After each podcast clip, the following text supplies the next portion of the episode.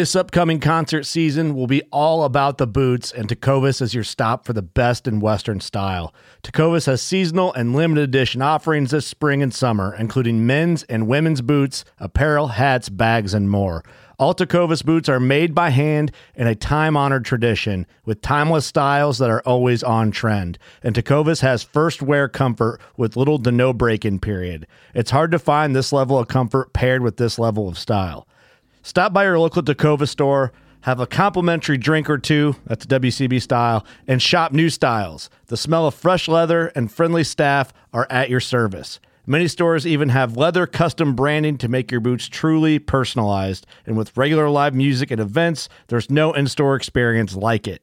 If you can't make it into a store, just visit tecovas.com. That's T E C O V A S.com. They offer free shipping on all boots, as well as free returns and exchanges, and ship right to your door. Go to tecovas.com and find your new favorite pair of boots today. Whether you're just looking to stay warm during a hunt or need maximum concealment, the clothing you wear can make or break a hunt.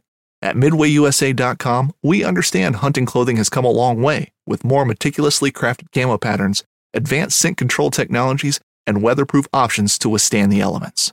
Hunters have to wait until their favorite season, but shouldn't wait on gear, which is why Midway USA offers super fast shipping. When you're ready for your next system, log on to midwayusa.com.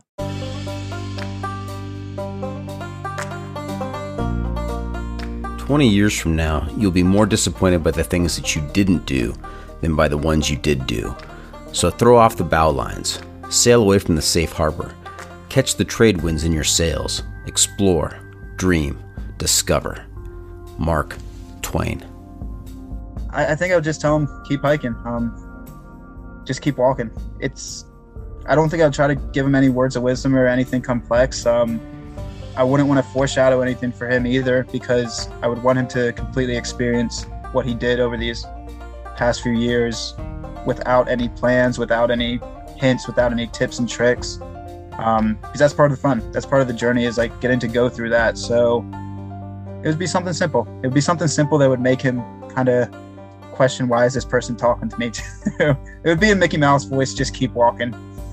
now I'm curious why why did that question give you the feels? It's I don't know because thinking back on where I was six years ago to where I am now, um, and doing all these trails, it's just become so ingrained into me that this is my life that I don't know. There's a big difference, I think, between who I was six years ago and who I am now. And I would like to say it's a better difference. I'd like to say I've grown. Um, it is always dependent on what other people say because I can think I've grown, um, but if other people don't, I won't go too much into that. But it's it's a big change. It's a big change for me, and I think that past Constantine needed those miles and needed those years to get to the point he is today. But it's a big change. I'm Doc, and this is the John Freaking Muir Pod.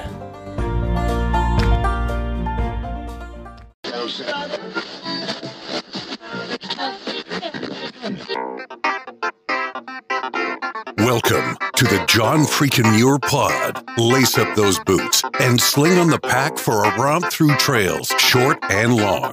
With your host and Renaissance man, Doc, it's time to embrace the suck.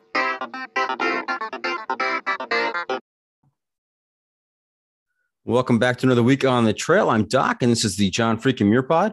Let's start off with a reminder. If you are enjoying the podcast, help us out. Take just a minute, leave us a review on Apple Podcasts. And if you're not enjoying the pod, well, just go ahead and keep that to yourself.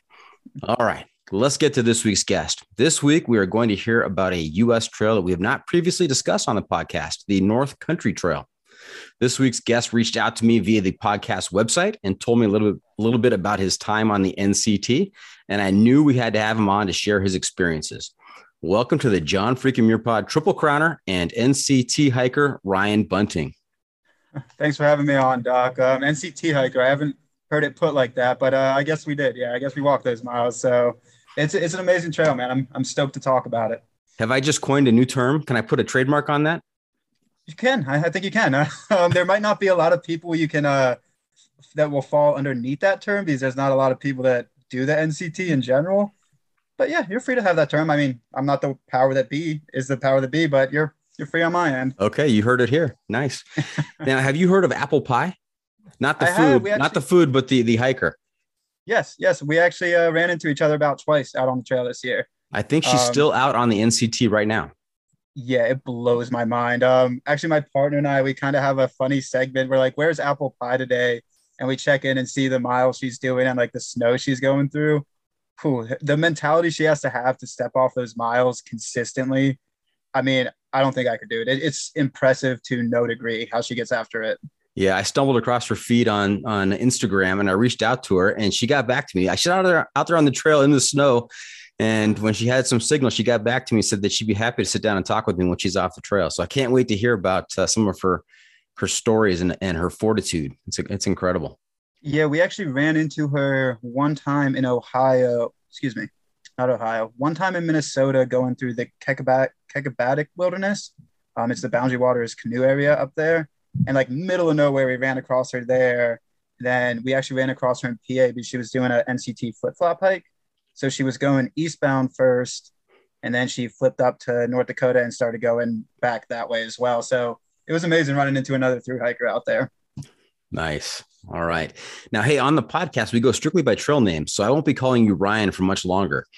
Uh, I imagine looking at your hiking resume that you somewhere along the trail you had to have come up with or had to have been given a trail name. Do you have a trail name? I do. It's it's Constantine. Constantine, and, and tell us the story behind the the trail name Constantine. Man, I wish I had a more interesting story for you. Um, so it actually began on the AT back in 16, uh, my first hike out there. And my trail name was actually Icy Hot, like within the first week, because I rolled into Muskrat Creek Shelter. It's like the first shelter across the North Carolina line from Georgia. And I went into there shivering, like borderline hypothermic, like freezing cold. It had been pouring on me all day. And I'm just, yeah, bundled up, shivering, getting into the shelter, dumped some hot sauce in my ramen. And with the hot sauce, all my shivers stopped. So somebody was like, oh man, you rolled in here icy and now you're hot. So the icy hot but then the next day, my buddy and I were climbing the mountains and stepping off the miles there. And he's like, you know what? That's too much of a mouthful. Um, we got to figure out a name that rolls off the tongue a little bit better. So he's like, have you ever seen the movie Constantine? I told him, no, no, no, I haven't. He's like, you kind of remind me of the character because back in 2016, when I first started hiking, I kind of was all upper body and I wasn't a good hiker. Like I was learning the ropes. So it really burned my muscles, like those uphills and the downhills I love. So on the uphills, I was praising everything I could find. And on, excuse me, on the uphills, I was cussing everything I could find. And on the downhills, I was praising everything. So he's like, you're kind of half good, half evil, like the character in the movie. So not a great story. It's not the Roman emperor, but uh, it's based off of the movie Constantine. I had a feeling it was based on the movie mm-hmm. and not the yeah. Roman emperor. Yeah. Um. Yeah. No, it's it's not that not that impressive. I'm just uh, Keanu Reeves uh, reincarnate, I guess. Got it. Now, just to point out to your friend, icy hot. That's three syllables. Constantine, also three syllables. Huh. Yeah. I, I can never. Uh, I can never say that we're the smartest out there. We're the ones hiking thousands of miles. So yeah, I don't know. I've never actually even thought of that. That's actually quite funny. But if Constantine rolls off the tongue a little bit um, easier, then then by all means, have at it. Yeah. Okay. Hey, have you listened to any episodes of the uh, John Freaking Muir pod? I have. I actually listened to your most recent one, and I've listened to a couple of your live ones when you were out on the PCT. Before you hopped on, I was saying about it was making me miss those miles out there. Yeah, I only asked because I want to make sure that you're aware of a segment that uh, we we have it towards the end of the episode called the Pro Tip Insight of the Week. And that's why I, w- I will turn to you and I'll say, Constantine, what do you have for us? What bit of wisdom can you share with our listeners to make their next outdoor experience even better? So don't be surprised when we get there. Okay, Cool. You've got plenty of time to think of something good. I think I already have one, so I, th- okay. I think I'm ready to rock. All right. Hey, uh, something I'm gonna surprise you with because I, I, know you've seen the outline, but I, have added in a new feature, and I, am calling it current events because you know every once in a while I'll be I'll be scrolling through the headlines and I'll, I'll see something that I think is very appropriate to uh, to our hiking audience out there. And I mm-hmm. came across something this morning from the UC Berkeley Central Sierra Snow Lab. And they are reporting that they have a new December record for snowfall in the Sierras 193.7 inches in the month of December. And we've got a few more days left. Oh, so much snow, too much. Yeah, it breaks the right breaks the old record for December set in 1970. So that's pretty incredible. Yeah, that's that's intense. Um, I can step through the snow, but it's not my preferred method. Uh, my partner and I did the GDT in 2020, and we were just picking our routes through snow the entire time. And I got a little bit of flashbacky there when you started telling me how much snow was there. I'm like, I'm in I'm in a house right now. I'm I'm safe. I don't need to be walking through the snow right now. So with that level of snow in the Sierras, I mean, what are the implications for our uh, PCT hikers and JMT hikers this season? What can they expect?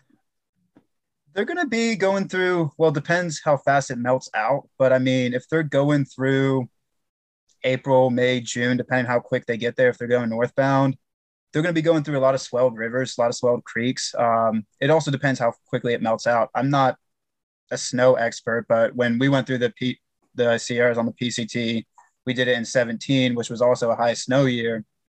And it was just a lot of swelled water, um, a lot of swelled creeks coming off, snow melt coming off the tops of the mountain.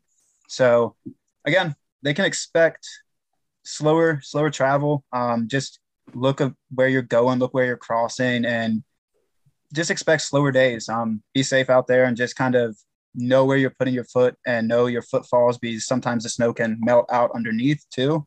So, I mean, it's just slower miles. They can still get through it if they're if they want to go suffer that way. So I don't know, snow, slower miles, slower miles, longer days, po- the joys of post holing.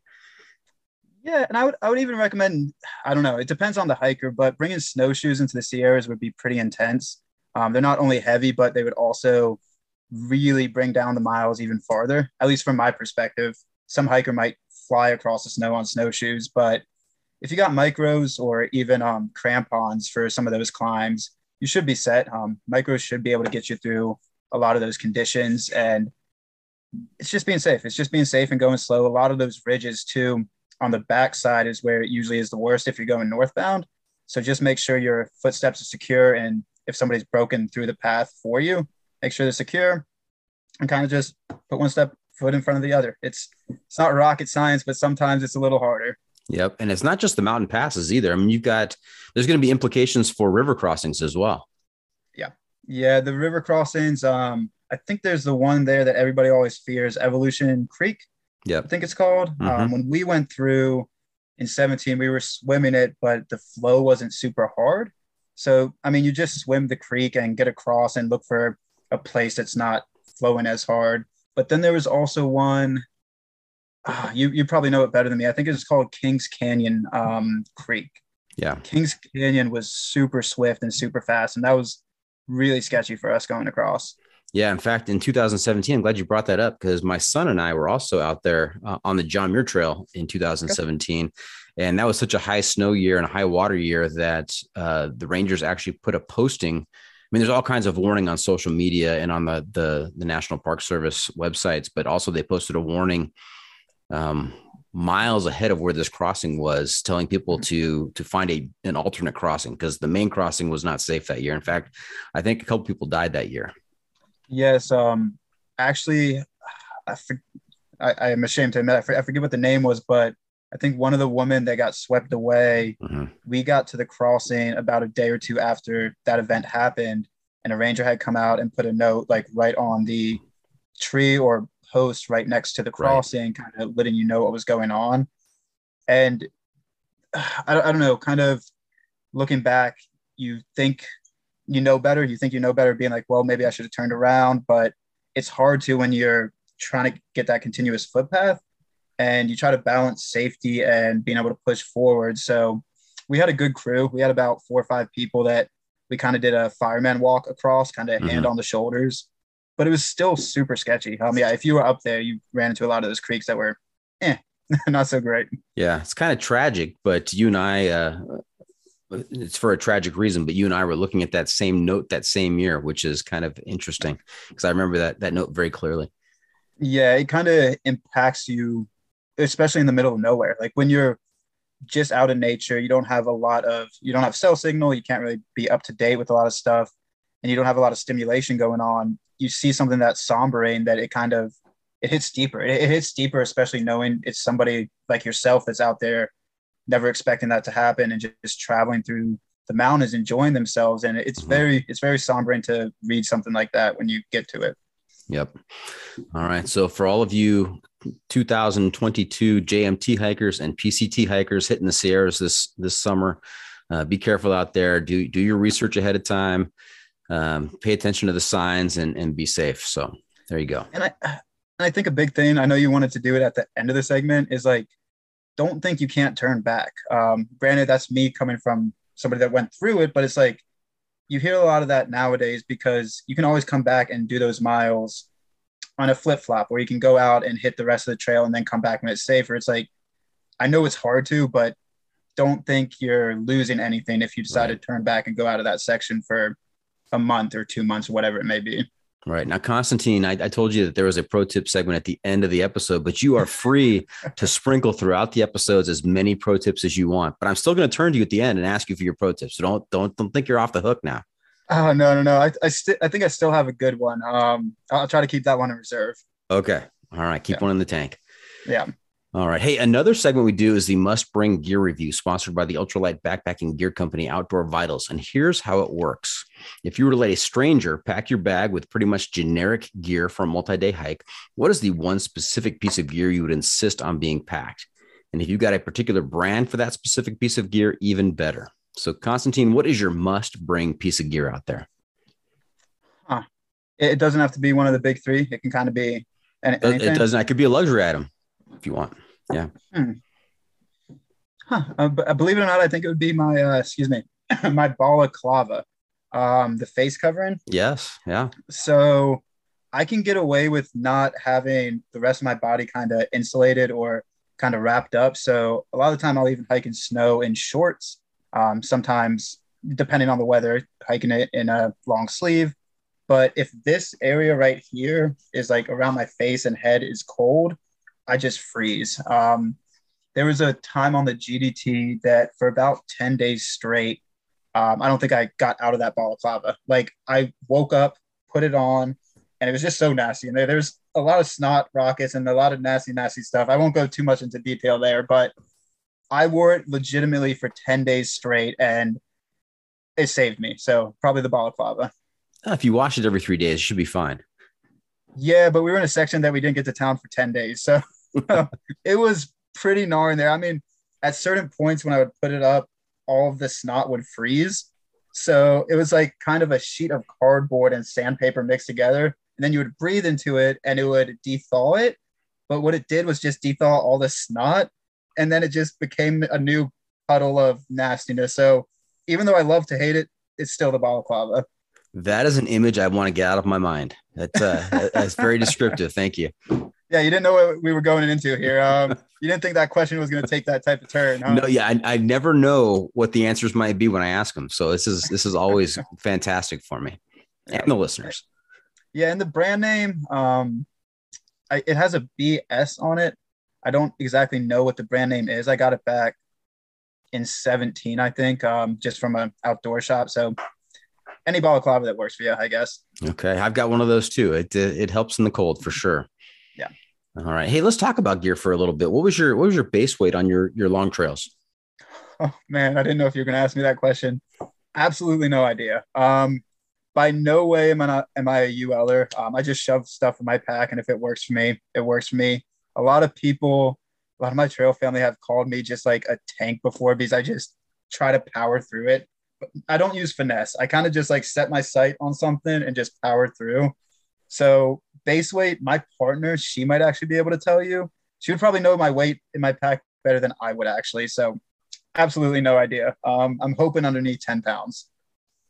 You're hoping underneath 10 pounds. That's that's pretty ultra light. Yeah, I still don't carry a lot. It's just I don't weigh what I'm carrying. So like for the big three, um, I have a Hyperlite um, backpack, Mhm. and then I have a big Agnes tent, uh, UL tent, and then we use a um, Western Western Mountaineering, No, it's from Zpacks. a Zpacks quilt. So I didn't even know the brand name. if you Um, want me to jump in here, I think your base weight's about 11 and a half pounds. oh, she told me it was over ten. That's not nice. Oh, heartbreaking. Heartbreaking. You have to introduce your partner and have her come on camera if she doesn't mind. Yeah, Magpie. She's actually we just uh, picked up some stuff today, so we're doing some house things. But yep, Hello, Hi there. What's your what's your name? I'm Magpie. Uh, and yeah, this Yeah. so I do all the gear stuff in the family. I she's the uh, gearhead. Yeah. I work for an outdoor store, so I'm the spreadsheet wizard. Nice. Magpie, you're in charge of logistics and gear. It's always good to have a partner like that. I might be in charge of logistics. I mean, we're both sort of in charge of logistics. I get lost every so often. yeah, you do. She's get definitely in lost a charge of the gear, though, hundred percent. All right. Very Yeah. nice meeting you, Magpie. Yeah, she's um, we actually met back in nineteen, and um, yeah, I've been stepping off a mile since. So she's a really str- strong hiker as well. Fantastic. Now you you kind of got, got a little bit into our next uh, segment here, and that is the hiking poll, and it's. P O L L, like a survey hiking poll, not not like a hiking pole you carry with you. And this is really to kind of separate the the normal hiker from the absolute uh, crazy nuts uh, hiker out there. So I'm going to ask you some questions and see which side you fall on. You ready? Cool, let's do it. Okay, boots or trail runners? Definitely trail runners, hundred percent. So, Okay, and why is that? um, I carried a pair of boots on the Appalachian Trail for. When I say carried, I actually carried them. So I walked in them for a few hundred miles, and then they started falling apart. And then I was very sentimental about my first pairs of shoes on a through hike. So I actually carried them attached to my pack for another few hundred miles. So boots and me no longer get along. Um, they were too heavy. Uh, and trail runners is just you can actually crush through some miles, and it seems the way that my foot falls upon the ground. I guess it's all kind of a learning process. So like if you Mhm. were in boots, you know how to walk in those, and you know how to shift the foot so it doesn't get irritated. But I kind of just evolved into trail runners, and at this point, it's just kind of like a second skin on my foot, and I walk without problems, I guess. Yeah. Now, Constantine, I have not run into a long trailer yet that has said, uh, "Oh, boots. Boots is the way to. Boots are the way to go. You have to do boots." Every, everybody I've talked to so far who's done some serious mileage, they've all talked about the value of of trail runners. Yeah, and I, I don't know if it was kind of just the consensus of the shift in thought with hikers. So like maybe if it was just more prevalent in a lot of the hikers that I don't want to say younger, but a lot of the old time hikers you would see in boots, like on the Appalachian Trail. If you if you saw people in the 60 plus age range that had been hiking year after year for a long time, they were wearing boots. So it was like just part of their standard kit. So I think it's kind of just part of the hiking culture, I guess, at this point is just people even get into it starting with trail runners and it's just what you know at that point. So they just get used to it. Yep. All right. Next question, and you already answered this one, I think. Tent or tarp? Tent, 100% tent again. I will not, you will not find me underneath a tarp. There's no way. Uh, What's what's what's so bad about a tarp? If I'm going to be sleeping outside, I would much rather be cowboy camping. So, like, even in a tent, I don't even like putting the fly on unless I have to. So, like, with a tent, I just like having that bug netting just in case. The bugs. It's the bugs. it's the bugs. But if I'm in the Yeah. desert or even on the JMT and it's not bug season out there, and if I want a cowboy camp, I'm just gonna put my mat on the ground, sleeping bag on the ground, and just hang out underneath the stars. So at that point, for me, it's kind of like why have a tarp? Because if I'm setting up the tent, there's a reason I'm setting up the tent, Mhm. either bugs, weather moving in, whatnot. But if I don't have to set up the tent, I'm cowboy camping. Okay. Sleeping bag or quilt? So individually sleeping bag, but when I hike with a partner quilt. Um, the, the quilt, we both kind of sleep hot. So the quilt actually lets a little bit of more airflow in. But then having the sleeping bag, even if it's a little bit heavier, if I'm hiking individually, I like having that comfort of knowing there's a little extra material just in case. Again, I'm not a ULer, so a couple extra grams for me or whatever it is is okay. Again, he says he's not a ULer when he's got an 11, 11 and a half pound base weight. Even, you know, I know he's, I know it's not under 10, but that's still pretty impressive, Constantine. I don't know how accurate she was. I hope it's underneath 10. I really think it might be. I know what Constantine's doing after this interview's over. He's getting the, he's getting the scale out and he's weighing his gear. I actually might. Um, I got to pull it out from the closet, but yeah, I might actually do that. All right. Now, this last question this is the one that really separates the crazies from the normal people. So be careful on this one stove okay. or cold soak? Oh, you ready for a twist? It, uh, yes, I, have I've already encountered a couple of them with you. So let's let's keep going. Neither. Um, I like both, but if I had a preference, it would be neither. And explain so, that. What what do you do with neither? So a lot of the time it's dependent on the trail you're doing. But so if you're pushing hard enough miles and you can get to resupplies quick enough, you can really pack out stuff that might go bad in a day or two. So you can pack out a sandwich from a town and have that for a day or two. And if you're doing 60 to 70 miles within that day or two, you're able to get to the next town. So you can pack out a lot of stuff. You can pack out hummus. You can pack out stuff that is not the classical definition of backpacking food. You don't have to hydrate it. So by the time you get to camp, you just shove your face full of food and then pass out. So it's very contingent to a type of hiking style. Like you have to be crushing through miles and you have to know what trail you're on. Like on the CDT, it's harder to do that, of course. Um, and in the Sierras, it'd be harder as well because you have very small outlets to get to town.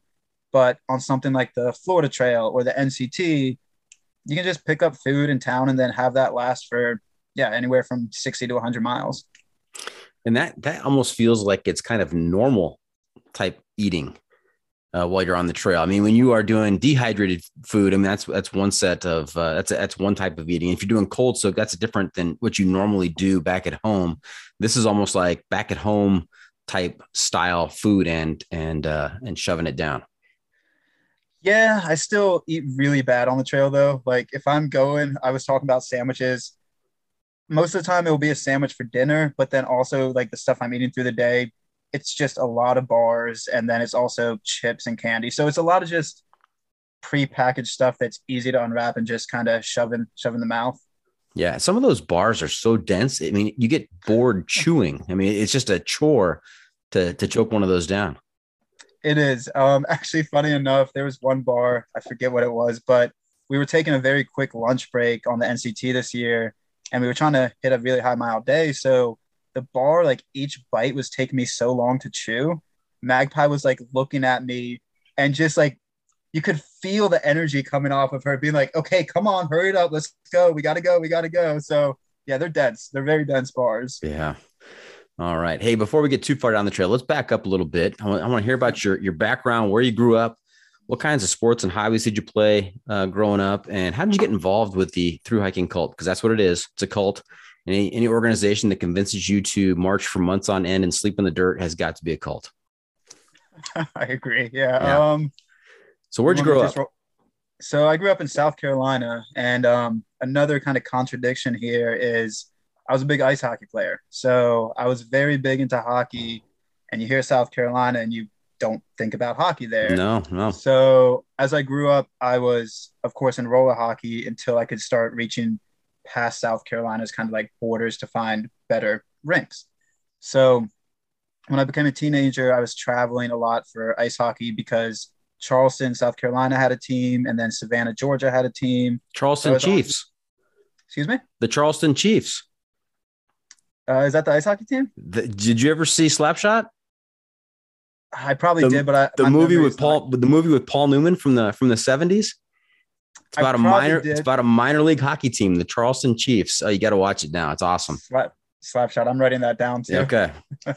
yeah. So I was traveling a lot. I was traveling a lot when I was a teen for hockey, and eventually, I just wanted to pursue it at a higher level. So I ended up moving to up to Philadelphia to be on more teams, have e- easier access to hockey. And around 17 or 18, I forget what age it was, but I got a really bad injury. Excuse me. A defender came and like popped my knee back, um, like knee to knee contact. And I was in a straight cast for like eight months. So that took me out of the ice at like a really critical time when people are progressing into the Right. juniors and stuff like that. So that kind of took me out for the count. Um, and when I find a quote unquote hobby or passion, I kind of throw my entire life into it. Like I revolve my life around what it is. So like hockey, that's how I kind of defined myself at that point. I was a hockey player all my life, and then I lost that, and there was a big part of my life that was lost. So I guess the years after, I was kind of looking for something to fuel it with, and I. It's kind of a common story too. It's like a lot of hikers just kind of stumble into the trail. So I went to school back in South Carolina, and the closest place to hike was the Appalachian Trail. So we would pick apart kind of section hikes and do, I don't know, 10 to 50 miles. And my knee was still in such bad shape. Like my knee would like lock up and it would just be ramrod straight for like five to 10 miles sometimes. Like I couldn't bend it again. And so eventually I decided there was kind of something there once I learned that you could through hike it. I wanted to see if my physical body could keep up to that degree of output again. And after that, as as you know, as a lot of guests probably say, they just got bit by the bug and then Yes. Fully into it. Yeah. A couple of follow up questions. What what position did you play in hockey? Left wing. Left wing. Okay. Yep. Yeah. I- My my parents grew up in the Midwest, and so I never played uh, as a as a kid in Southern California. But once I hit uh, 18, 19 years old, I decided I wanted to give it a shot because I grew up in the Forum uh, down in Inglewood, watching the Los Angeles Kings back when they were not popular at all. I mean, there was hardly anybody in the place. But uh, grew up with hockey in my life and decided I wanted to give it a shot. And I played. I think three or four seasons um, in an amateur adult league and uh, had three leg injuries and eventually hung up the skates. So I, I, I can feel your pain. I wasn't at your level, certainly, but uh, yeah. And then It's go oh, ahead. sorry. It's a brutal sport. Um, you kind of get you have to get lucky in a certain aspect to not have a intense injury Hmm. if you're playing that much. Right. And then you you said something I want to touch on, and that is that when you when you find something, you go after it wholeheartedly. You you're obsessive about it, and I and I've I have found with a lot of people that I talk to about uh, various outdoor adventures, there's a high degree of um, obsession involved in long trail through hikers.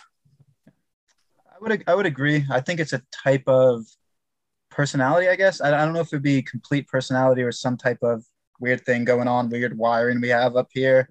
But yeah, I, noticed the same thing. A lot of the hikers that I know and that keep going after trail year after year, it's obsession is a good term for it. It's definitely a form of obsession. Is like you revolve your life completely around it to go out there and do more and more and more. Mhm. And you seemed a little bit uh, put off when I said that Magpie was in charge of logistics, and I'm seeing now with your obsessive uh, obsessiveness on on this that you probably do a lot of planning, and you probably do, and that's part of part of the pleasure of uh, planning for these hikes is is doing the logistics and and how everything's going to work and when we leave it and how many miles and that, that kind of stuff. Yeah, and it's also I, I kind of pointed that out too because it's been an ongoing joke between us for about two years because I tried to bring her so I got almost sucked out into the ocean on the PNT. So on the Pacific Northwest Trail, there's this one point near the end called Scotts Point. I forget what it's called, but it's like close to the western terminus. And the old GPX track used to have you trying to go around it. And I tried to go around it when the tide was going out, but it was still really high. And I stepped off like directly into the ocean, like water over my head. So I joke a lot with her, and we have this ongoing joke that follow Constantine and you'll get swept out into the ocean or go off a cliff or something like that. But no, um, we, we do actually get into the planning pretty good. Um, for the NCT, especially, we really had to be kind of strict or kind of very in depth with planning on that trail. hmm All right. And hey, what are you doing these days to pay the bills to, to finance your trips? So I actually own an outdoor gear company. Oh, you do? Okay. What's I the do. name of the company? Let's plug it. It's called Eleven Skys. It's um still a very small company. I formed it back in 2020, um, grew it in 2019, and then went public with it in 2020. And that's grown to the point that it lets us fuel our adventures and kind of step off the next mile. So right now, you're looking at where I do a good amount of my work. Um, I work from home. We're up in Canada, so yeah, she works in an outdoor outdoor shop, and um, we together kind of run the company. Okay, and it's Eleven Skys. Eleven Skys spelled S K Y S. S K Y S. All right. And what kind of what kind of things can we find at Eleven Skys? So we hyper focused in shorts and pants. Um, we kind of found a niche within the community while we were stepping off those miles that a lot of the time everything else was covered. If you think of a backpack, you think of three name brand companies. If you think of shoes, you think of the big three. So like a lot of stuff already already had that association with other companies. But a lot of the times, like especially on the CDT, I think I went through five or six pairs of shorts um, just with the bushwhacks. They just get shredded, all of this stuff. So as 2019, 2020 rolled around, it kind of felt like that purpose wasn't being served. There wasn't an ultralight piece of gear that would really withstand the rigors of these more intense trails. So we're hyper focused in shorts and pants right now, and possibly this year we might branch into thermals, but I don't know. I think we're going to stay hyper focused for pants and shorts right now. Okay. Fantastic. Yeah. Now we're going to take a quick break. When we come back, we're going to get into some of the nitty gritty of uh, your hikes, including the North Country National Scenic Trail. So stay tuned for that. We'll be right back.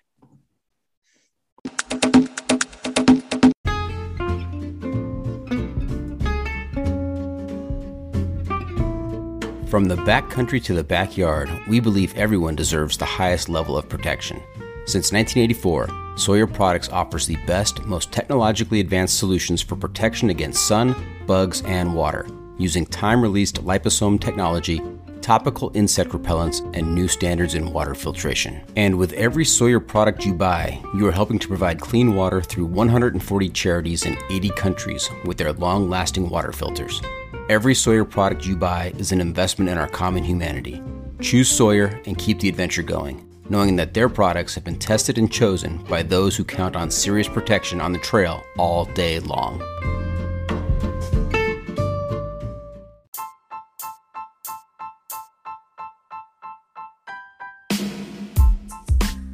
The John Freakin' Muir Pod is sponsored by Outdoor Vitals the ultralight backpacking gear company whose mission is to improve the mental, physical, and emotional health of mankind by facilitating impactful outdoor experiences. Outdoor Vitals creates innovative technical products with confidence inspiring education that empower outdoor ultralight adventurers. Their focus on performance enables you to live ultralight with gear you can actually be confident with. Whether you're looking for an ultralight sleep system, shelter, or pack, or if you're looking for top quality apparel for the trail, you can find it at Outdoor Vitals. Do yourself a favor live ultralight.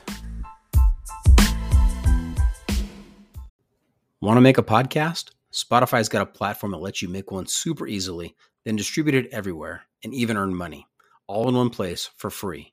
It's called Spotify for Podcasters, and here's how it works Spotify for Podcasters lets you record and edit podcasts right from your phone or computer.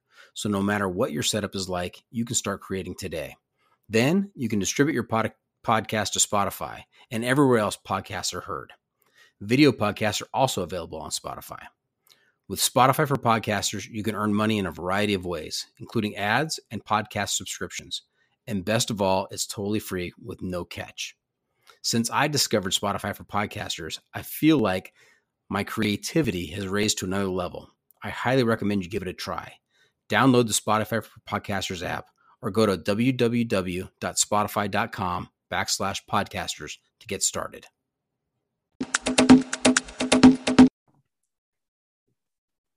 And welcome back. We are talking to Constantine, who is not only a triple crowner, but he is also, what did I say earlier? He is a uh, NCT hiker.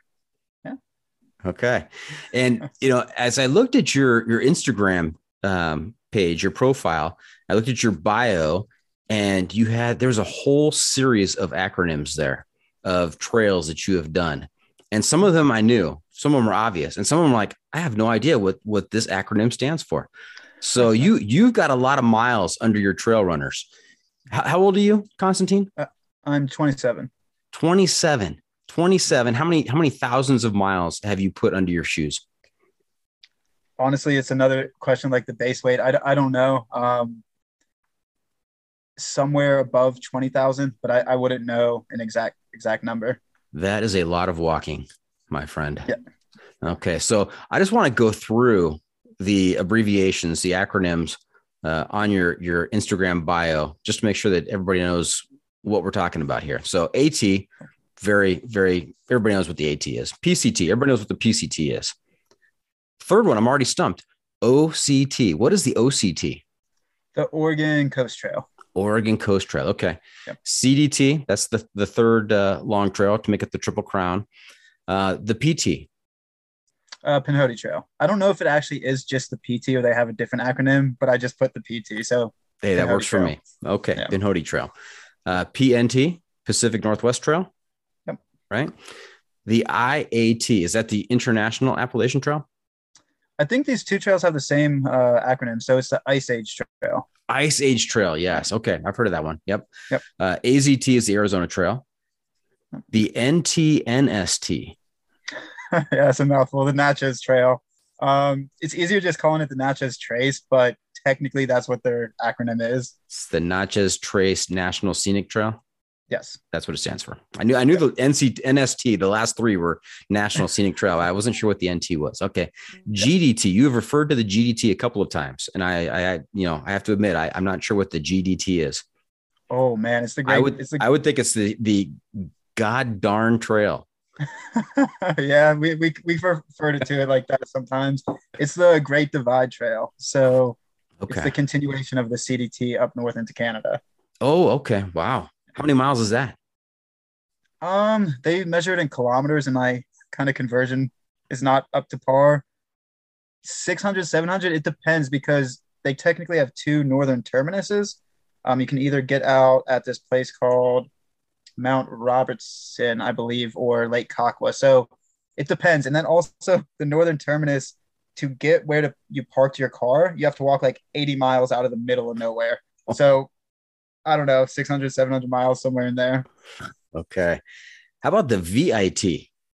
Ooh, the Vancouver Island Trail. Um, we actually hiked that a month after it was founded, um, officially founded. Now, Vancouver Island, I know from watching Alone, the early seasons of Alone, they have the highest density of of uh, cougars and bears. Yep. That's crazy. Did you encounter Yep. any out there? A lot of signs, a lot of signs of bears, a lot of signs of scat, that type of stuff. But we didn't actually. Oh, I'm sorry. Near the end, there was a day near Port McNeill that we ran into five black bears, but it, they don't want anything to do with you most of the time. Um, so yeah, And, and not, heck, any. you're a hockey player, so I mean, no problem. Well, it was funny. Magpie was screaming at one of the bears to make it run away. And then she started turning around and running towards me. I'm like, don't start running towards me. no, she was in the lead. She can deal with the bears. Hey, Magpie, you don't have to be faster than the bear. You just need to be faster than Constantine. That's all. I don't know where she went, but yeah, she she knows she knows that she is Yeah. faster than me a lot of the time too. So she's good on that. Okay. S2S.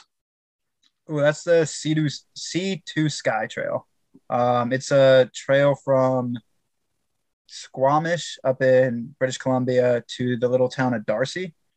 And it's a very small trail. It's like 120 miles, but I was trying to really push miles out and see how quickly I could do it in. So I like ran it out in like 52 hours or something like that. Holy smokes. It's just a small little trail, only 120 miles. I, I've done a 125 mile hike three times and it's, I haven't done it in 52 hours. I'm, I'm ashamed to admit. So, it but if you're doing it, it it depends on the miles too right so like the miles on the jmt are harder than the 125 miles here so it's dependent on the miles yeah. Uh, FT, I assume, was the Florida Trail. yes The PHT. uh potomac heritage trail Okay. And the NET, is that the New England Trail? it is It is. Okay. So we just went through 1, 2, 3, 4, 5, 6, 7, 8, 9, 10, 11, 12, 13, 14, 15 uh, different acronyms that are on your Instagram page. Now I'm sure there's, there's probably some others that we that you didn't have listed that you yeah um i tried to only list the national scenic trails or the big ones around that um and if you're referring to my instagram page the upkeep on it is not great as as you saw the last post i had was months ago so yeah i, I don't know exactly all of them you probably ran out of characters that they allow you in the in the bio. Yeah, I actually did. Well, hey, another island um, trail for you is the Trans Catalina Trail. Have you heard of that one? Is that the 30 miles in It's about, California? it's about 38 miles. It's on an island off the coast of Long Beach, California, down in Southern California.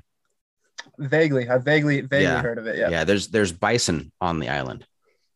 Oh, that'd be sweet. Yeah, That'd be really cool. there's signs everywhere that say you know don't don't get closer than 80 feet to the bison but the bison they don't know how to read that so you know it's uh, you wake up in camp and there's one standing there so Oh, man, they got to teach them uh, the language a little bit more. They that's need to right have some classes for the bison.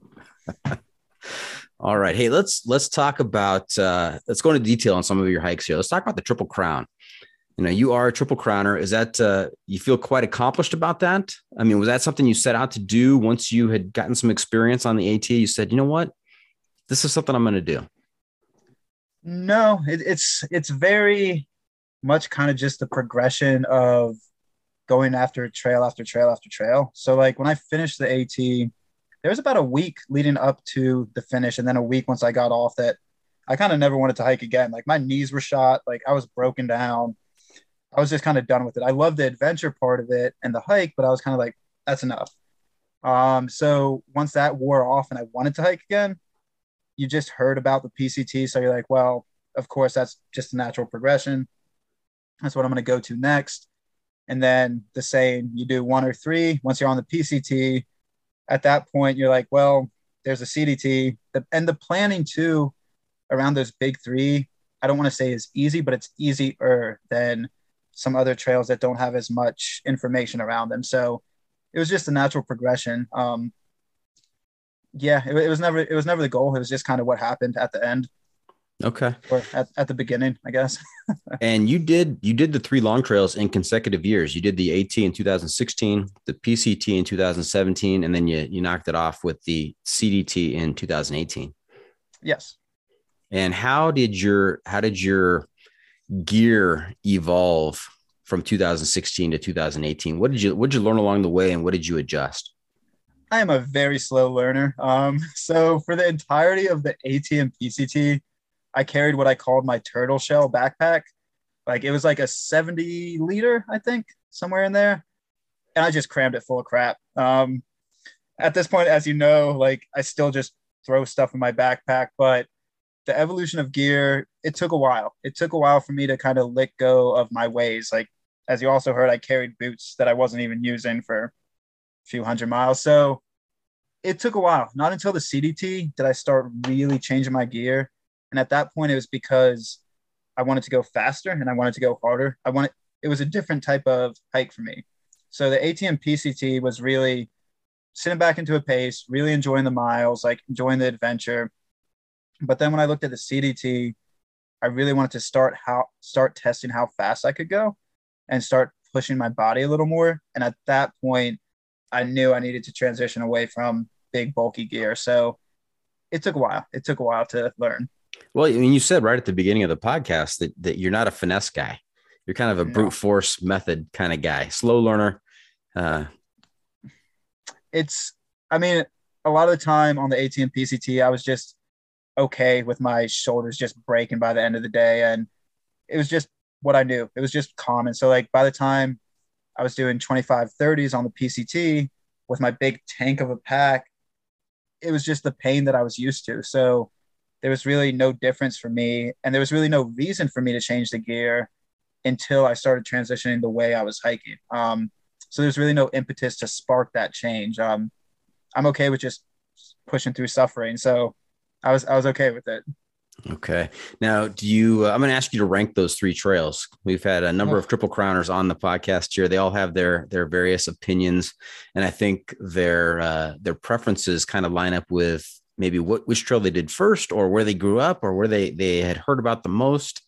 Uh, interested to hear you know how it lines up for you. What what was the best trail out there of those three? Uh, we could go into some philosophy here, trying We to define could. best, but I, I won't do that to you. Um, best. If we're just going off a gut feeling, CDT. Um, That- really, CDT. Yeah. It really transformed what I was doing with hiking, um, what kind of I was going for, and what I was testing. So it was a very transformational hike. Um, then from there, I love out west PCT, and then after that AT. Okay, AT seems to fall at the at the bottom of uh, a number of triple crowners that I've talked to. They, they don't call it the green tunnel for nothing. I mean, there's not a lot of, of great views throughout the throughout the hike. There are some scenic points along the hike, but uh, you're you're pretty much uh, covered by the by the trees out there. It's hard, um, but the AT out of those trails, the community is the largest. Like the amount of social social aspect of that trail is the most quote unquote welcoming because like all the time you're running into trail angels, you're running into other hikers, your trail family is just growing and growing and growing. So like if that's what you love, you're gonna love that one the most. And of course I love it because it's my first trail, but like it's it's also brutal. It's, it's a hard hike. It's a very hard hike. Mm-hmm. And I think the reason people get through it is because of that group of strength of social aspects around it. So I understand why people rate it down there. yeah, and, and by, by, the same token, though, uh, I've had other people who will fight to the death to tell you that that is the best trail. That is their favorite trail, and you cannot convince them otherwise. I get both mentalities. That's why I said we could go into the philosophical part of it a little bit. He's like, that's the gut feeling of where I'm coming from with the ranking, but it depends also what you're ranking it on. Like if you're ranking it on kind of the best trail to acclimate into through hiking, the best trail to learn about who you are as a hiker, the best trail to like meet other hikers, AT is going to be at the top of the list. So it's really depending how you're ranking them. Right. Now, for those for those three long trails, let's let's talk about some highlights and some lowlights. You know, what what were some of your your favorite memories from that experience out there on those three? Can do you have a couple you can share with us? Yeah, um, Mount Whitney. Actually, funny enough, when we were talking, Mount Whitney, we actually woke up for to try to get to the top before sunrise, and that was awesome. We had camped close to Guitar Lake, a little bit before wherever that boundary was that you can't camp within, and we had to step some hard miles to get up there. And I still had my tank of a backpack, and I remember just suffering so much to get up there for the sunrise, but we made it. And by the time we made it, it was just like so worth it. Um, I can't describe the feeling at the top there with kind of the sun coming up and knowing you're at the tallest point around in the continuous 48. We had such a great crew. We kind of hung out there for an hour or two. And then we actually did Forester Pass and getting close to Glen that day. So it was a really good hiking day too. Um, that was awesome on the PCT. And at this yeah, that, point that's, too, that's pretty epic. I mean, that the up, up at the top, uh, that is it is quite a sensation, and uh, you know just knowing that nobody at that point is higher than you, that isn't in an airplane, you know, over the U.S. is yeah. is pretty incredible. And there's a campsite. I don't know if you saw it. There's a campsite just below the the Whitney Trail sign. You know yep. where it says 1.9 miles. Just below that sign, there's a, a little there's a spot for maybe six or eight tents. And I've I've camped at that at that location a couple times at 13,400 feet. It is just incredible uh, incredible views from that vantage point. Oh, so lucky, man! It was actually we could see the lights when we had gotten um, up that morning. We could see the people that were up there, so we knew it was full. But we also didn't know about it until we had climbed up there. So even if we would have gotten up there, I don't think we would have had room. But yeah, super jealous. That it looked like an epic camp spot. It was. Yeah. Yeah. Um, and then for highlights, lowlights, it's kind of hard to pick out exact things. Um, like for the desert in the CDT, I really, really love that section. Um, if we had a longer conversation around it, I could narrow it in and tell you like the days. But for this format, it's kind of like the broad desert of the CDT was just so barren comparatively to the PCT desert that it really showed me the differences between how much difference can be in one term. Like just the desert how different it, how different it could be. Like there was nothing in the CDT desert, and I loved that. I absolutely loved getting my water from cow tanks, um, just looking on the horizon and just feeling the de- desolate around you. I loved that. Um, love the Sierras on the PCT, and then highlights um, or lowlights. Uh, let's see if I can get get a low light for you. Uh, slogging through Washington uh, in some rainy days was rough for us, uh, but we also were pushing like into the higher 30 mile days. So you kind of balance the low light with the highlight there. Um, again, it's, it's amazing that hikers' minds gild the bad parts. So like trying to pick out a low light again, if we talked longer, I might be able to narrow it in, but my Yeah. mind's just gilding over and seeing like my mind is like your background right now. It's just seeing all the pretty stuff. It's just Yeah. seeing the fun. Yeah, the human brain is funny that way. It it has a Yeah. tendency to forget the bad and remember hang on to the good. And uh, as my mom would say, that's why that's why there there are multiple children in families. It's because the the the mother forgets the agony of childbirth and and says, "Okay, let's do this again." Yeah. Uh, I, I, can, I guess I can give you one low light. I carried Okay. a bottle of ranch on the AT for some reason, and I learned that was a mistake when it exploded in my backpack. That was that was not a fun fun day. Um, don't carry ranch on trail is is is I guess my other pro tip. But I don't think people need to hear that. They probably know that. So don't carry bottles of ranch on trail. Oh man, that must have been a messy pack, messy seventy pound pack, a seventy liter pack. It was nasty. It was super nasty. Um, and I don't think I washed it out for two or three days after that. Again, I just pushed through until something makes me change. So I just kept pushing through with it. But I don't know. I, I think it's just any trail you have, you're gonna have low lights, but they're heavily outweighed with why you're out there and what you're enjoying out there. So nothing that sticks in my head enough that I would want to Mhm. let people know about it. Okay, now about how long did you spend on each of those long trails? Ah, it went down. So as the trails got bigger, the time went down. So Okay, AT was six months and six days. PCT was five months and four days. And then CDT was four months and four or five days. okay, Um, yeah. So, so- the longest trail took you the shortest amount of time of those three. Yeah. Just kind of the progression of how I was hiking and what I was going out there for. So, and as you get more skills and more confident out there, you can do bigger miles. Mhm. Now, after being out there for months, when you get to the when you get to the finish point, when you get to Katahdin, when you get to the uh, the monument at the uh, Canadian border for uh, the PCT and for the CDT, is post trail depression is that a thing? Did it hit you hard? Uh, it depends how you define it. So like I don't I don't necessarily think it hit me in the classic term of post trail depression. I know a lot of people feel it in different ways, but when I finished the AT, I was ready to be done at that point. Like I was ready to stop hiking for at least a little bit and I think I alleviated it if it could have arisen by just being so busy I couldn't think about it.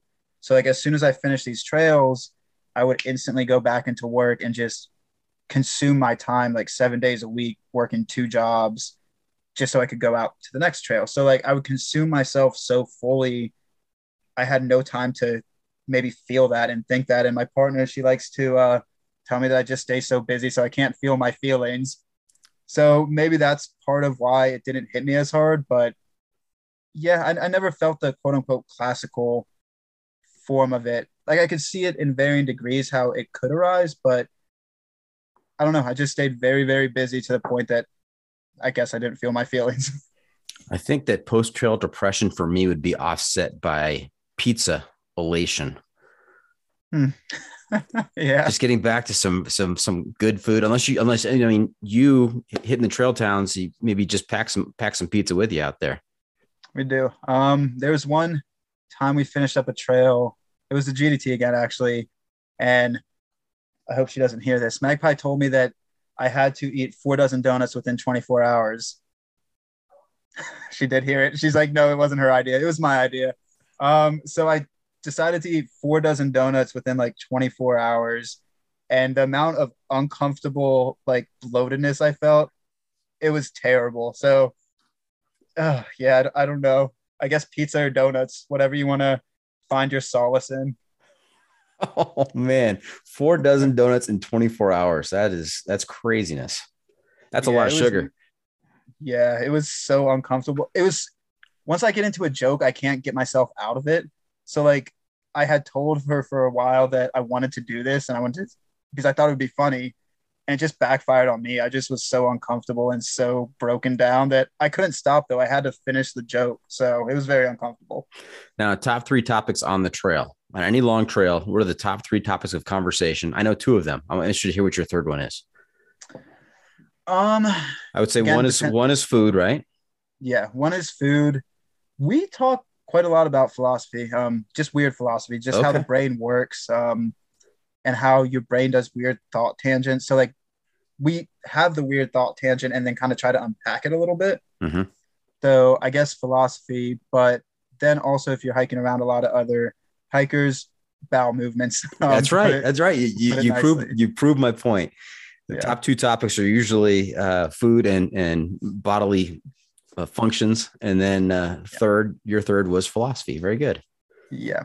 I- and it's you also talk about like i don't know there's kind of a competition of who had the most beautiful and serene hoop like who had the best spot and who had like the best view and who had the best story and i don't know it's it's fun trading stories with that yeah Trying to one up the other person. My Yeah. view was better than yours when I was when I was taking a crap this morning. or you try to one up with the embarrassment factor too like what happened to you while you were doing it so yeah it's it's always some type of com- combination of the two there Well, let's let's give that a shot, Constantine. Uh-oh. I I was uh, I was doing my business on the on the JMT one morning and came face to face with a deer that wanted to know what the heck I was doing pooping where I was pooping. It's like, hey, I eat here. What, do you, what, what what's going on? oh no yeah that's that's awkward How about you? You got a you got a more awkward moment? Yeah, it, uh, I I guess I can say this. Um, so it was again on the GDT. Um, we were walking into town, and to get into town, you had to do this massive road walk. So on a road walk, when you still got to do business, you got to find somewhere to do the business. So it's a completely empty road. Like not many cars are passing us. It's middle of nowhere. So I felt pretty confident I could pull off into these trees and kind of go about my business and do what I need to do. So where I pulled off, there's also kind of like an old rusty gate. So like it was next to this dirt road. So like if you're picturing it, there's a road here and then a road here, and I'm like there. So there's this dirt road, rusty gate with a lock on it. Doesn't look like it's been used ever. So I'm like on the side of the road in the brush doing my business, pants around the ankles. A full tour bus pulls up with tourists going to whitewater rafting, and they had to stop to unlock that gate. So they're literally stopped here, and I'm right here making multiple eye contacts with all these tourists. And the guy comes out, opens up the gate, and they slowly pull away.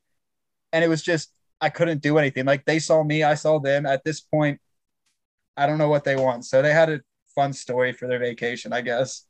Constantine, you win. You win. That's that is a much more embarrassing story. Although we've all had moments where we've thought that we have take we, we've picked a spot off trail that is nice and secluded, and we don't realize the trail bends back on itself. And lo and behold, uh, you're you're doing your business, and someone comes walking by. And you're like, "Oops, hey, how you doing?" Yeah, I don't want that prize. I, I don't want to win that category. Thank you, though. All right. Hey, let's talk about uh, the trail that really intrigued me when uh, when you reached out to me, and that is the North Country National Scenic Trail. Tell us about that. I I, I don't- think a lot of our listeners know about the North Country National Scenic Trail. I didn't know about it. So, you know, where where is it located? How many miles is it? Um, what kind of terrain can can you expect to find out there? Okay, so um, yeah, I'll try to spark notes it so I don't ramble too much. Okay. Um, it's another national scenic trail, so like the Appalachian Trail, Pacific Crest Trail, Continental Divide. It falls within that umbrella of national scenic trails, and it's the longest national scenic trail in the country. So their website says it spans about 4,700 miles, but we uh, GPS tracked it and we pulled 4,833. Super long trail. Um, it goes from oh, not Ohio. It goes from Vermont, actually the main junction um, of the Vermont Long Trail and the Appalachian Trail.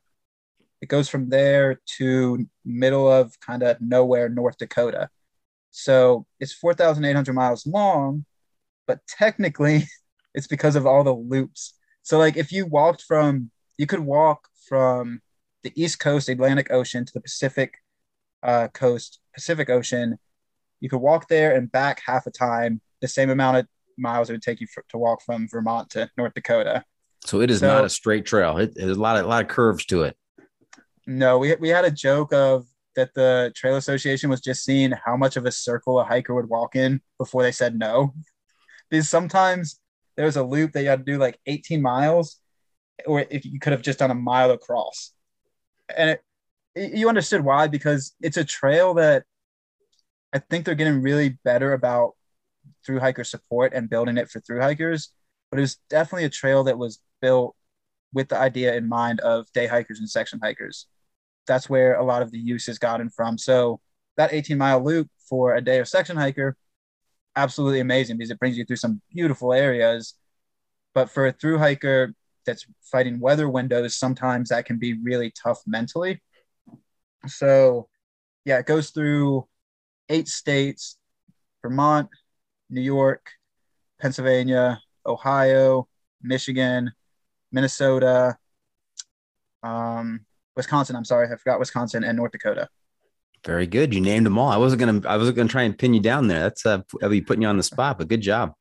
Oh, thanks. I also have in my notes. I did my research as well that it also traverses more than 160 federal, state, and local public lands and over 100 state parks, forests, and game areas. Yeah. Wow.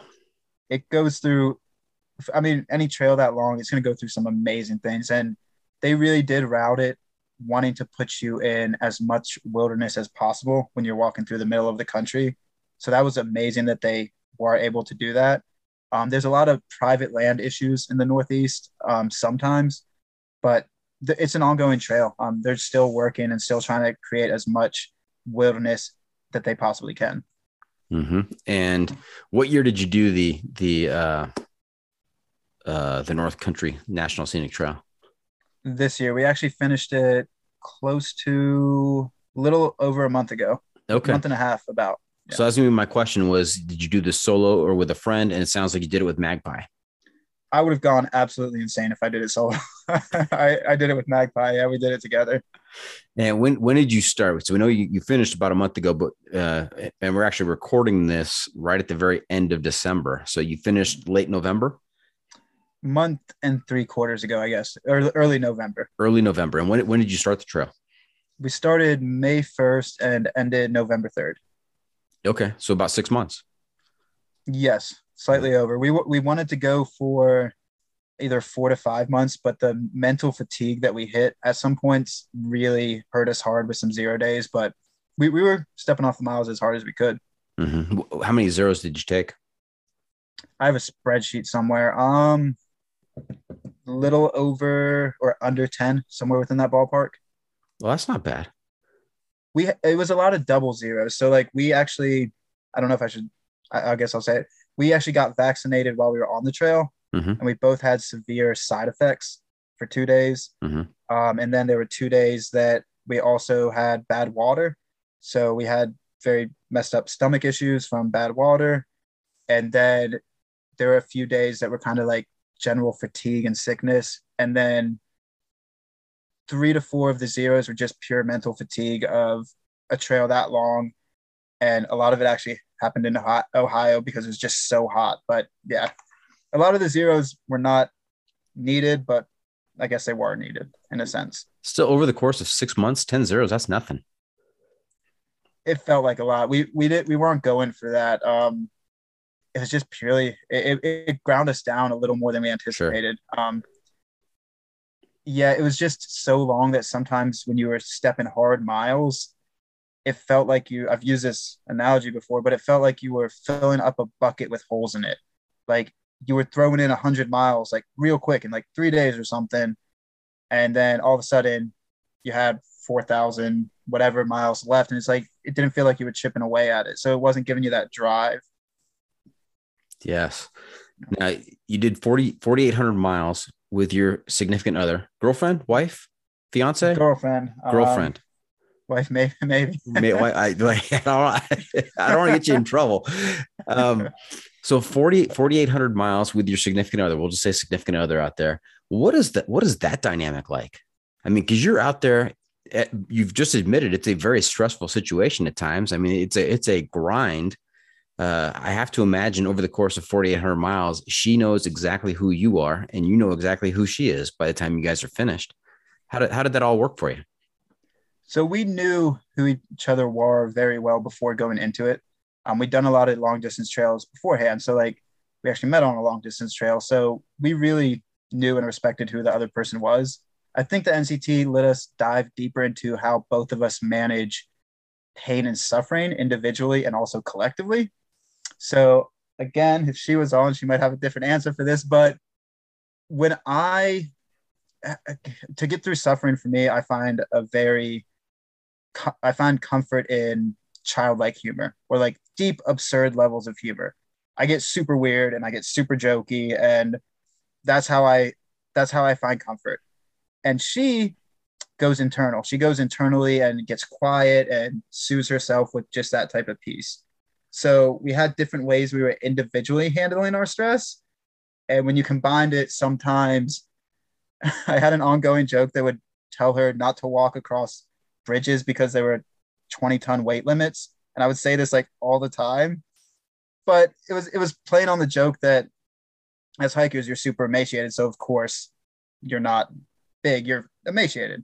So it was playing on the absurdity of that. And she said it went from funny to annoying to funny again. So we knew who each other was, and we also really respected. And there was an unspoken language to it too. So like sometimes, yeah, you're gonna grate on somebody's nerves for a little bit, but we also knew we could step off the miles and just a little bit of space within 10, 20 minutes, whatever it may be, come back together and get stronger through it. So it was balance. Um, it was just knowing, like you said, it was knowing each other and knowing what the other needed and looking out for what the other needed. Mm-hmm. I imagine, and I've said this to other couples who have spent considerable amount of time on the trail with each other. Imagine if you have been able to survive, if your relationship has survived a 47, 4,800 mile hike, that you guys can pretty much uh, survive anything in terms of your relationship. yeah, I, I, I also have the joke. I'm really happy that NCT didn't have more cliffs on it um, because I might have ended up in the gully somewhere. But it's a joke. It's a complete joke. But yeah, I think we did come out stronger than it. Um, when we were getting close to the terminus, we had a few hour conversation about what that meant to us and getting through that trail, what we found within ourselves, and then what we found collectively as a partnership. And yeah, I think we came out of it stronger.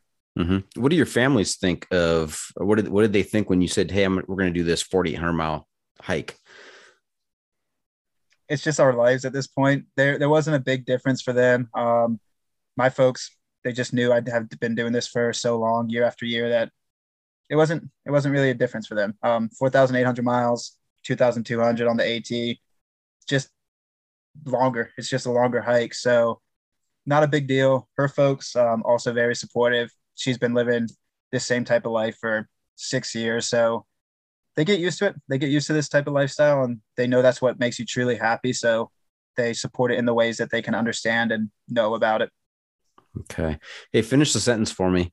The best part about the North Country National Scenic Trail was the length. Um, that would have been a different answer about a month ago. Um, about a month ago when we finished, that would have been a different answer. But with that length, it really lets you test yourself every day within your mentality and physicality. And it really made you dig past points that I personally didn't find on other trails. Like it made you find a different threshold to find enjoyment and peace within the day. So I would say the length because the length encompasses everything within that. Um, the trail community, the people that you run across, um, our partnership going through it. So yeah, it would be a different answer about a month ago, but looking back, the length. Okay. And that leads me to the next question. The reason I like long trails is I don't know. I like walking. I like hiking. I like the outdoors. I like the people out there.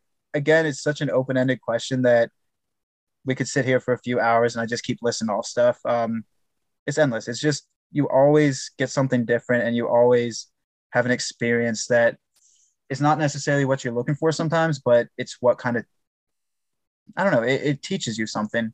It's it's hard. It's impossible for me to define that. I love almost everything about it. So it, it's very hard to define. Okay, so did you go east to west or west to east on on the North Country? We went from Vermont to North Dakota. Okay, So so westbound. so what does Constantine standing in North Dakota, having just finished the North Country National Scenic Trail, what does that Constantine whisper into the ear of Constantine showing up at Springer Mountain? Wow, that was a that caught me off guard. Um, wow, I want to say a joke because that, that's that's a question that makes me feel a lot. So I trying to hide it with a joke. I would say something in a Mickey Mouse voice, maybe, but um, oh, I don't know. I, I think I would just tell him keep hiking. Um, just keep walking. It's I don't think I'll try to give him any words of wisdom or anything complex. Um, I wouldn't want to foreshadow anything for him either because I would want him to completely experience what he did over these past few years without any plans, without any hints, without any tips and tricks. Um, because that's part of the fun. That's part of the journey is like getting to go through that. So it would be something simple. It would be something simple that would make him kind of question why is this person talking to me? it would be a Mickey Mouse voice, just keep walking. Now I'm curious why why did that question give you the feels? it's I don't know because thinking back on where I was six years ago to where I am now, um, and doing all these trails, it's just become so ingrained into me that this is my life. That I don't know. There's a big difference I think between who I was six years ago and who I am now, and I would like to say it's a better difference. I'd like to say I've grown. Um, it is always dependent on what other people say because I can think I've grown, um, but if other people don't, I won't go too much into that. But it's it's a big change. It's a big change for me, and I think that past Constantine needed those miles and needed those years to get to the point he is today. But it's a big change. Love it. The transformative uh, nature of nature and the trail. I mean, it uh, you enter it in one state and in one state of being, and you you exit it uh, having been changed, and like you said, for the good. Yeah, and it's amazing how something simple as walking can be a conduit for uh, changing life. Um, in so many aspects, it doesn't have to be a full life change. It can be a micro thought change that just fuels your fire and gives you the energy to go back and if you only want to do one trail, go back and work for the next 20, 30 years, whatever you want to do. It's amazing how something so simple can be so complex. Yep. Now you've just finished 4,800 miles. The the memories of the pain is uh, faded from your from your mind. Uh, what's next for Constantine? What, what what are you planning? So we're really stoked this year to kind of do a road trip in the Southwest and do trail magic for a lot of hikers because this year and last year we did a lot of trails that there's not necessarily a lot of other through hikers around. There's a trail community around these trails, like with the Trail Association, Trail Angels, but not a whole bunch of other through hikers. Um, North Country Trail, like you said, Apple Pie's out there. Mm-hmm. Steady did it this year. That's three people on 4,800 miles. So we want to be able to give back to the community and be surrounded in that again. So starting around March or April, we hope to travel in the Southwest with the PCT and the CDT and maybe the AZT as well, and set up little pop up Trail Angel type stuff for those hikers, um, while at the same time hitting a few hundred to 500 mile long trails just in between the travel. And then, if possible, we don't know yet, the Te Araroa, if those borders open, we hope to do that this winter, which would be their summer and maybe if we can fit in a Sobo PCT hike, maybe. Okay. Now the TA in New Zealand, if you're preparing for that, you should listen to my episode with uh, Elena Osborne, Tip Tap. Oh yeah, I've yeah, she, she did a fantastic job uh, describing her experience out there as well as on the PCT, and uh, she was a lot of fun to talk to. Yeah, I've heard some really great things about the TA. Um, I wanted to do it after the CDT because it's kind of called the jewel on top of the Triple Crown. Um, but then other trails grabbed my attention. So I've been stoked about the TA for a while. Okay. And if you ever do trail magic down here in Southern California, let me know ahead of time. I'll, I'll join you. Yeah, that would be awesome. We had a van, but unfortunately, rats in this off season got into my partner's van. So I think we're gonna end up just doing it with a Subi or something like that. So yeah, we'll, we'll definitely get reach out. All right. What kind of Subi? Um, 2005. I'm not a car person. She knows better than I do. Okay. Out, is it an Outback? I want to say yes, Okay. but I would also be saying yes to something that I don't know. Well, as a as a as a a fellow Subi owner, Oh. I'm with you. Nice. Very good. oh, awesome. Okay. So there you have it. That's it. Uh, well, actually, I'm ahead of myself here. Uh, Constantine, do you know where we are? Uh, We are at that know. point of the set of the episode where I ask you for your pro tip insight of the week. What Hmm. nugget of wisdom can you share with our listeners to make their next outdoor experience even better? if you do carry ranch, don't carry carrots.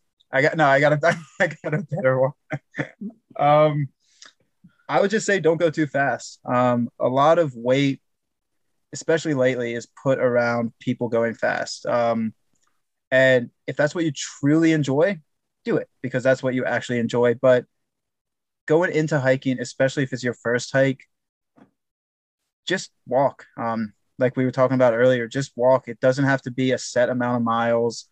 Um, don't put pressure on yourself to do what others around you are necessarily doing because it might push you out of it. It might push you out of that enjoyment. If you want speed, eventually it'll come naturally if that's what you're looking for. Um, just don't go too fast. Um, actually sit back and let the trail come to you in the ways that it's going to come to you. Okay. Excellent advice. Hike your own hike. Don't feel that outside pressure to do what others uh, think you should be doing. Yeah, yeah, it's it's definitely that. It's also like I think where we've been going a lot in the hiking community is there's all this weight and how fast you can go. And again, it's amazing because that's where people like to do, but it shouldn't filter down to people that don't want to do that. If people that don't want to do it, don't do it. We can't It's- all be uh, setting FKTs out there. So slow down and enjoy. Yeah. Okay. So now there you have it. That's it. This episode is just about in the books. Hope our listeners enjoyed our time with Constantine. want to thank him for joining us this week. Constantine, how can our listeners keep keep up with you on social media and where can they find updates on your latest adventures? Oh, I got so much random stuff. Um, just Eleven Skys. That that would be the easiest. Um, yeah, I, I would say just go to Eleven Skys. That's the easiest where we actually post the most. Okay. And is that an Instagram account or is that a website? It's an Instagram account, website, Facebook. Um, Okay. 11 all, all one. Got it. Remember to check out the pod on social media as well. We're on Facebook, YouTube, Instagram, Twitter, and TikTok. And if you have comments or clips you want to share, you can send it to me at johnfreakinmuir at gmail.com. Constantine, I'm also looking to you to share a recommendation for a book, a movie, a documentary, some kind of adventure media that will keep our listeners connected to the to the trail. We're calling this our adventure media recommendation. What do you have for us? Can I do a website? Absolutely. Um, I really like what Legends doing over on backpacking routes, um, showing that you don't have to go out and do thousand mile long trails. You can go 20 to 50 miles. You can go 100 to 200 miles. There's so many trails out there that showing that there's that a type of availability and might spark something that somebody else thinks about. So I really like what he's doing over there, showing these other places that there are trails. Yeah, legend. He is. He's been on a couple of times on the podcast, and somewhere along the line, we we exchanged phone numbers, and just out of the blue, literally like uh, I think it was it was Christmas or the day after Christmas, I get this random text from him. Uh, just he says he's catching up on episodes and he's having fun listening, and and just uh, you know it was it made my year. I had to show my phone to all my family. and I said, "Hey, look who just texted me." They're like, "Who's this legend guy?" I saw you. You don't understand, but uh, made Yeah. made my year. So. He, he's a great guy. He's he's a good guy. Yep, for sure. And hey, before we wrap things up, I've got one more segment for you called What Have I Not Asked You That You're Dying to Tell Us About? Hmm. You didn't pick up on the Mickey Mouse voice. You guess- do some Mickey Mouse for us? Let's hear it. Oh, um, I I guess I should. It's uh, who do you work for? DreamWorks. I would say that. I think I said that this year ten thousand times. It got Magpie fuming mad. She said Mickey Mouse couldn't come home with us, but as we know, Mickey Mouse is in the heart too deep. He seems to be there with you guys. So, he's part he's part of our life now. Um, we've tried to get rid of him. We've tried to exercise him, but he's part of our life now, and that's how we got through the miles. Really. I imagine after 4,800 miles, you know how to push her buttons and she knows how to push your buttons. Yes, definitely. Okay. it's all, but it's we find enjoyment and fuel in that, and it's it's how you get through the days. Those those tough days is finding the absurd and recognizing it for what it is, and that's where we have fun. So, Mickey Mouse was a big part of that. She tried to get rid of him, but no. Mickey Mouse would not die. she said that term many times with different uh, emphasis in that in that uh, sentence. Yes, that might be the title for this episode. I love it. Very good. Okay. yeah. Hey, that's a wrap from the John Freakin Muir studio. Any shout outs to friends and family, Constantine? Yeah, just uh, shout outs to, I don't, I don't know, any other hikers. Um, nobody specific. I don't know. I, I don't do specific really shout outs. So just everybody else out there stepping off any type of other miles, just keep having a good time keep stepping. All right. Thank you for tuning in. Always remember the trail is the trail. It doesn't care if you want to go downhill. It doesn't care if it's almost dark and you're looking for a campsite. It doesn't even care if your balaclava has a frozen layer of snot. The trail is the trail. Embrace the suck.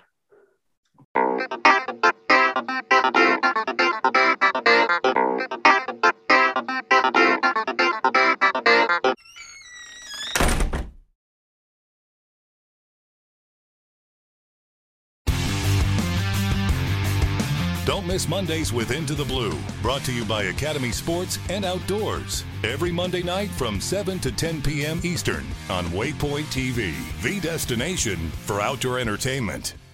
You're listening to the Waypoint Podcast Network, brought to you in part by HuntStand, the number one hunting and land management app.